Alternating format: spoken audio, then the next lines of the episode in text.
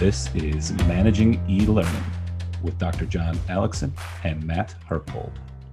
Welcome to Managing E-Learning. I am excited today to welcome our guest, Tobin Conley, strategic consultant from the consulting firm Delcor. Tobin, how is the day going today? It's been an adventure, Matt, let me tell you. Um, never a dull moment. And so that's one of the things I love about my job, that and helping associations. So thank you guys for having me. I think this is great. Tobin, you've got quite the reputation, and so does Delcor, the, firm, the firm you work with, especially in the A S A E community. Tell us about your credentials. Sure. I'm I'm a certified association executive, a C A E, and, and that's roughly about five percent of the folks who are in the association world get that, that designation. And I think it is, it is lovely because for a long time, John, they wouldn't let people who weren't directly working for associations get it. But about, oh, I don't know, six years ago, seven years ago, A S A E said, nope, if you can take the test, if you can pass the test, if you match the qualifications, you can become a C A E. So I'm pleased to bear and proud to bear those letters after my name. For all the listeners out there, can we clarify a couple acronyms? Oh, A S A E, yes. C A E. Absolutely. A S A E does not stand for always standing, always eating, because that's what it seems like when you're at one of their meetings, God love them. But it's the American Society of Association Executives, and they're really an association of associations, almost a meta association. And they're the ones who provide best practices and good, good policy and guidance for associations throughout the United States and the world. And C A E, like I said, it's a certified association executive, a designation that you have to have several um, pre-qualifications for, and then you sit for an examination. And then, of course, there's continuing education. I love how the association world lives for acronyms. I'm telling you, and I'm from D C, the alphabet soup, the home of the T L A, three-letter acronym. You're an expert in, in online learning. I think at the time you taught a course for the C A E, and it was called Distance Education. Is that correct? I did. And, and in fact, I personally, Delcor's been around for like thirty-six years, and we deal primarily with uh, associations and other nonprofits. I myself have been with Delcor for twenty. And prior to that, I spent an equal amount of time in the association world. And I was just thinking my first association um, experience and job, which is further back than I call, care to remember, in the nineteen eighties, are actually a, an association in their professional development department. They have taught courses. I'm a past chair of A S A E's Professional Development Leadership Council. Um, but I tell you what, John, like you, I love to learn a new thing every day. And that really, to me, is the key to lifelong learning and education. And I hope that's one of the things that keeps me in here in the game at Delcor, is because I learn something every day. So It, what really is interesting to me is the the term or the the breadth of the people that work at Delcor, how many years they've been together. What's the secret? We've kept the band together a long time, John. I tell you, the secret sauce, I think, is is the passion we share and, and the curiosity and the the earnest belief that we can actually make a difference. One of the things, I, you know, I like to kid around and say I've got like forty-two reasons why I love my job. But one of them is that you do learn there is an association for everything. Actually, there's typically two, the mothership and the splinter group. But the thing is, is you've got an association for almost every walk of life, and almost all of them have some form of continuing education in their programming. So I think that we love to do the right thing. And there's almost a multiplier effect. You know, it's it's one of those things. If I can help, say, for example, um, speech pathologists do their jobs better, if the association can help them, in fact, actually, the karmic wheel has turned and paid it forward for me in this regard. I was able to use early in my tenure at Delcor, the, the ASHA find a speech pathologist for our son. And we found a really great person. And so, you know, what goes around comes around. That's great. Let's talk a little bit about the past twelve months. Um, oh, yeah. You know, how how do you think the pandemic has impacted association technology? Well, you know, the thing that's hit everybody, not just associations, is the whole work from home and remote type of thing. And, and that's a huge pivot for a lot of, and yes, I'm going to use the P word. It's a huge pivot for a lot of people to do. And, and people have done, organizations have dealt with it in a variety of different ways. It has actually forced folks to embrace more digital solutions. Uh, you know, twelve months ago, thirteen months ago, people would not have contemplated the term Zoom fatigue, but I bet we've all experienced it now. So it's it's something that has really changed the way we look at things and the way we work. I mean, people have dove, they've dove headfirst into Microsoft products like Teams. You know, people were reluctant to do that. We put all of this in the sort of broad basket of the digital workplace and how to get guardrails around, because there are so many places that you can put stuff now. You really have to have some ground rules in place in order to make it all work and not go crazy. Now, one of the other things that we found in the last twelve months is clearly virtual conferences, virtual meetings exploded. And now everybody and their brother, even those people who never even offered products like it, like L M Ss, they say, oh, we've got one now.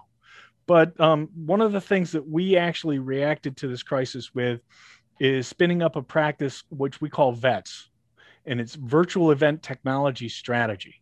And this is grounded in the premise that you got to start with technology strategy before practice. Mm-hmm. Don't go out and buy the bright, shiny object. Figure out what you want to do first. And that's really been something that's been quite successful. Would you say the majority of your projects then in the last twelve months have been focused on the virtual event market or virtual events all around? Well, you know, it's an interesting question, Matt. They were, uh, as a sort of re- knee-jerk reaction, probably a year ago and for the next several months.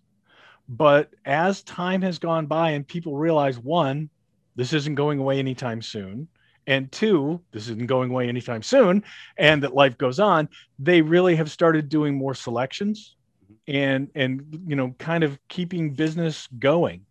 And, and they really, uh, a lot of times people figured they can't put it off any longer. So yes, it's changed it, but it's not wholly our business. Have you found that association executives and board are more, more focused on digital transformation? Oh, absolutely. In fact, uh, I had one group out of New Jersey who's really focused a huge pro- project on that because, you know, again, a lot of times it's driven by follow the money. Where their money, their their non-dues revenue dwarfed their dues revenue, and it was largely driven by their conference business. So they had to rethink how they were going to get people in, how they were going to engage them, how they were going to get sponsors and exhibitors to do their thing. And, and yeah, that's that's critical for them. So the face-to-face conference, as you said, was their their big moneymaker. Mm-hmm. Uh, and that was a combination of networking opportunities, dinner out, a few parties. Just a few. Part, part va- yeah, part vacation. And, and then they they threw a lot of sessions, educational sessions in, and then they would give credits for those attending those sessions. So now that it's moved online, how do you see that changing membership and ex- and association executives' perception of online learning? I think it is it is risen to the fore, John, because it's a really kind of porous boundary that's now been exposed as such. That really, you know, the whole idea between a virtual conference and a blended learning experience. I mean, everybody says, oh, it's all going to be hybrid. And I was like, oh, the H word. Okay, fine. But like they've been, people have been doing blended learning successfully, I might add, some better than others, for many years. And, and so some of these concepts are not new to some groups, but they're totally terra incognita to others. So I, I think my suggestion is by pairing people up with peers and also leaders in the field like yourselves to kind of learn more before you just jump into the fire. Right. Yeah. I think, you know, the most obvious dramatic change has been the ubiquitous nature of the webcam. People oh, yeah. are no longer afraid mm-hmm. to be on camera and to communicate. And I think that's going to have far-reaching positive effects for online learning. It is. And, and I got to tell you, too, one of the, you know, my glass half full days, there is a huge untapped potential for people who would never cross the country, cross the state, cross the globe to go to a meeting. But yet they, from the comfort of their home, can have exposure. Now, granted, okay, the two toughest nuts to crack are serendipitous meetings. Like you said, you, I run into you in the hall and Matt joins us. It's like, who knew the three of us would be together? Mm-hmm. Um, and then decide to go out to a bar. No, um, but there's that. And there's the exhibitors and sponsors, because we've all been in booths, both real and virtual, and some experiences tower over others. And, and it's really hard to replicate that engagement that you can get. Say, for example, if, I mean, this happens, quite frankly, all the time in the Delcor booth. It's kind of like old home week. If you've been around as long as we have, you know, it's one of those things where it's like, oh, my old friend from ten years ago. And they're saying, oh, yeah, I remember. It's probably time we do that again. It's like, okay. And meanwhile, somebody else new ambles up that they know and they say, hey, you should meet these bums. They're great. You know, so it's very, very difficult to replicate that virtually. Right. Especially your your great marketing that you do with the conferences. Uh, well, you know, it's, we've been known to buy a room key or two. Yes. But uh, yeah, it's it's really changing things. And I, I, I think it's going to be a challenge to for both um, association executives and their constituents, as well as the vendors who support them, the partners, to define what will constitute a successful virtual event, or I'm sorry, not virtual, hybrid event. Because, you know, my, my mantra on all of this is no attendee left behind. Can you, you've been using hybrid and blended. Can you define the two? I think you make a distinction, don't you, between them? I do. I do. Everybody's calling hybrid meetings uh, events that have a face-to-face component as well as a virtual component. Personally, I found more classically the blended experience is more thoughtfully designed to preload your mind by, you know, engaging you virtually beforehand. Then you hit the ground running when you're having the in-person or face-to-face synchronous bit. Then the learning continues when you're asynchronously with your cohort. That, I mean, that I've always loved. That works like a charm. But yeah, virtual, uh, virtual plus face-to-face hybrid. I just don't know exactly what that's going to look like yet. I don't it's, know if anybody does. It's going to be interesting because there are those who want to see everyone in person, but there's still going to be that percentage who want to have the flexibility to attend from home and not do the traveling and not partake in all those. So there's there's some discovery still to be had around all that. Oh, absolutely. And I think one of the most fascinating things, I had a client who's done some good work in this area. They created personas, you know, virtual Vicky and, you know, uh, cautious Carl and all of this. It's just because you're going to have to play to various audiences, some of whom are eager to meet face to face, some of whom will never do it again, and some who are waiting to see. Slight pivot now to talk a little bit more about Delcor, if you're okay with that, Tobin. I am um, always happy to talk about Delcor. Couldn't yes, you give everyone just a quick thirty-second elevator pitch on why they should work with you in Delcor? Uh, with, with me personally or Delcor generally, of course. Uh, no, I can I can start with Delcor, certainly. Um, Delcor, as as I like to say, we're an independent technology management consulting firm. And yes, that is truly a mouthful, but the good news is, is we, we don't show up to sell them anything. What we do when we do our jobs well is we take our experience and expertise and find out about your unique needs and provide you with options. We don't hold a gun to anybody's head and say, thou shalt do X. We say, here's your situation. Here are some options. Here are the pros and cons of each. We help build a business case. That's great. And then I guess on the other side of that, why should they specifically hire you?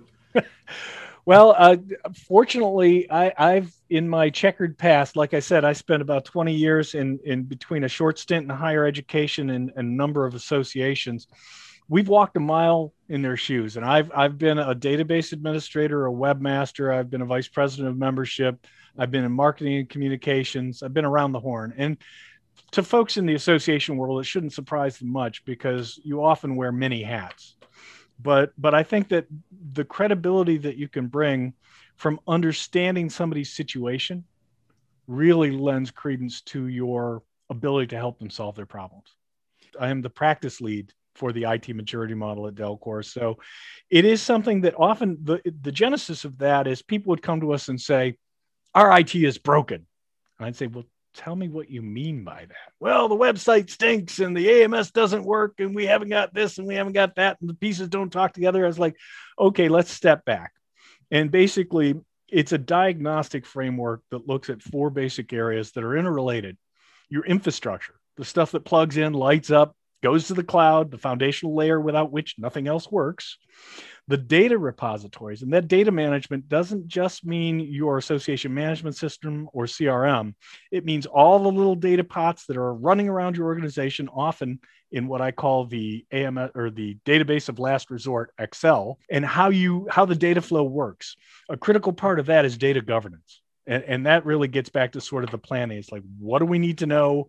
Where do we have this information? What are we going to do with it? Third area is digital, your, your mobile, social, your website. In many cases, the first and sometimes the only face of the organization people see. And then finally, my favorite playground is the management and administration of technology. That's the people, the policies, the protocols, the things that should support, but often tear apart your technology initiatives. We look at all four of those and look if they're restrictive, functional, effective, or innovative. It's a place to start. So do you refer to each of those items or topics to go through as the different levels of the maturity model then? Yes. In fact, Matt, it, it's, you're right. I just kind of reeled them off there. I mean, it, oftentimes, you know, people don't often come to us when everything is hunky-dory and, and it's everything's just great, but they want to know prioritization. And oftentimes people are in a restrictive state. That's where technology is really holding you back. Sometimes, and often is the case, in fact, it can be areas of the organization's technology can be in a functional state, meaning it's just eking it out. You know, we're doing it, but we're it's like the duck. It looks smooth from the top, but it's moving like crazy underwater. Sometimes there are areas of an association's technology that are effective. They're hitting the mark. They're hitting on all cylinders. It's all good. I'll be honest with you, though, very rarely do we find folks in the innovative range. That is aspirational. That is something that you want to move up that score so that at the end of the day, you're not only meeting your constituents' needs, you're anticipating and you're leading your folks. So yeah. That's, so when, when you're, when you're being hired, uh, and I'm speaking Delcor in general, what, what percentage is more strategic and which is more tactical? And what I mean by that tactical being you're, you're going to help them select a platform.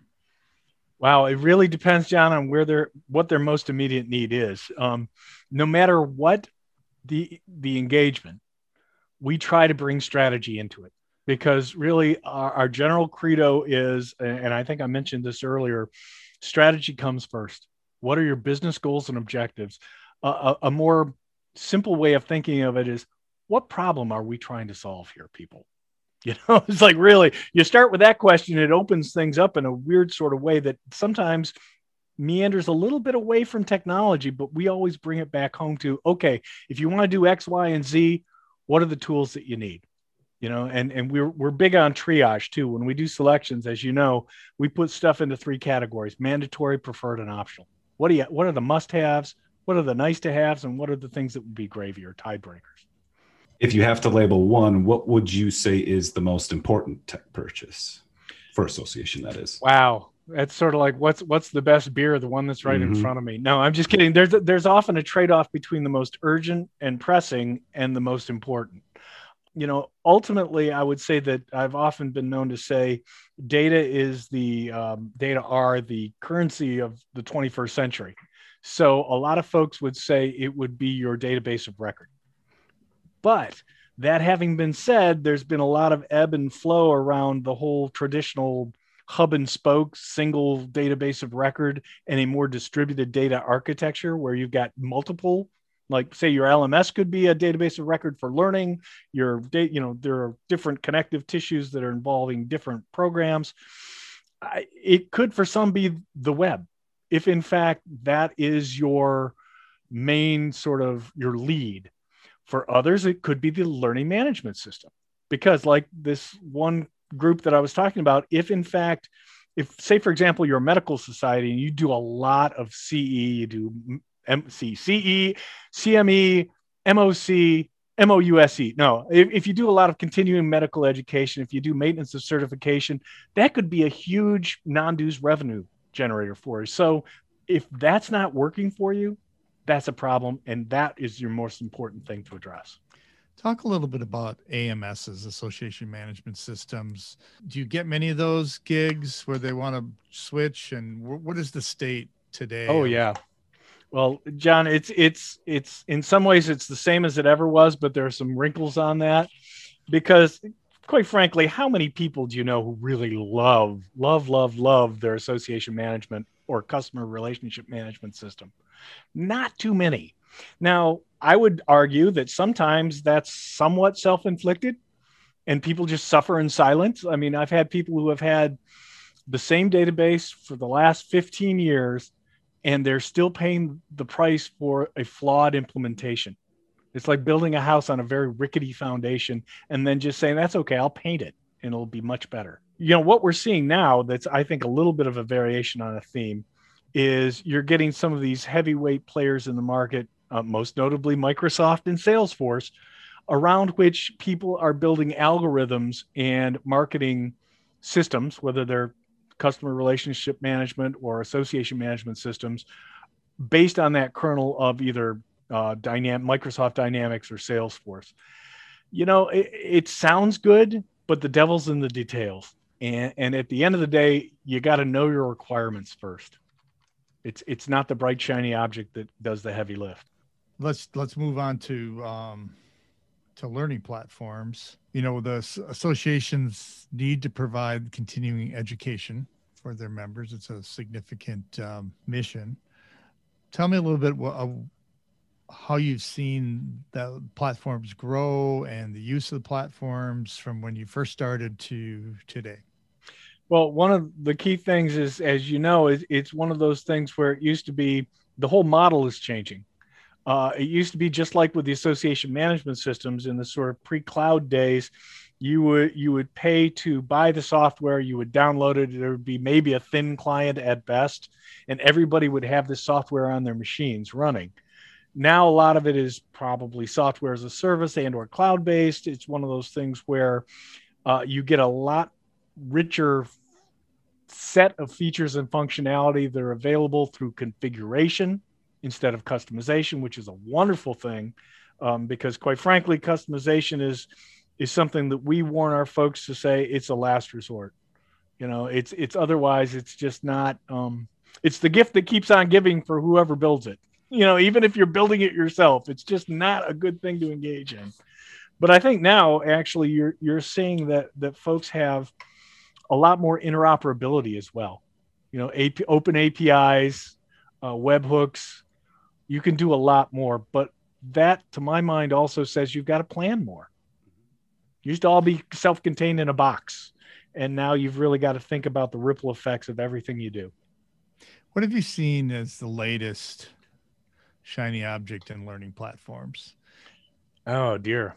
Let me think. Well, you know, in some sectors, and again, it's it's too soon to say, but I think that longitudinal assessment is a hot item, especially among many of the medical professions. And just what that means and how that's done is something that I am going to follow personally in, in the months and years to come, because I think that there's fascination in the, the whole idea of lifelong learning and how do you get your arms around it, and how do you measure it, and, and how do you provide it. I think that's something. It's not necessarily just a bright, shiny object. It's an area of fascination for me going forward. So, you know, we have a platform, as you know, so I need to put a little plug in here for it. But you had mentioned that you thought we were a good fit for the, what is that? The Water Environmental, Environmental Federation. Federation. Well, they're the one Star Trek Federation I'm aware of. Yeah. No, it, it is. It was one of the things where, you know, they were, They were very rigorous in terms of outlining what their requirements were, and they fit very well with not only the flexibility that you all provided as an L M S, but there's that added bonus, that crossover where they may be able to use some of your platform features for some of their virtual conferences.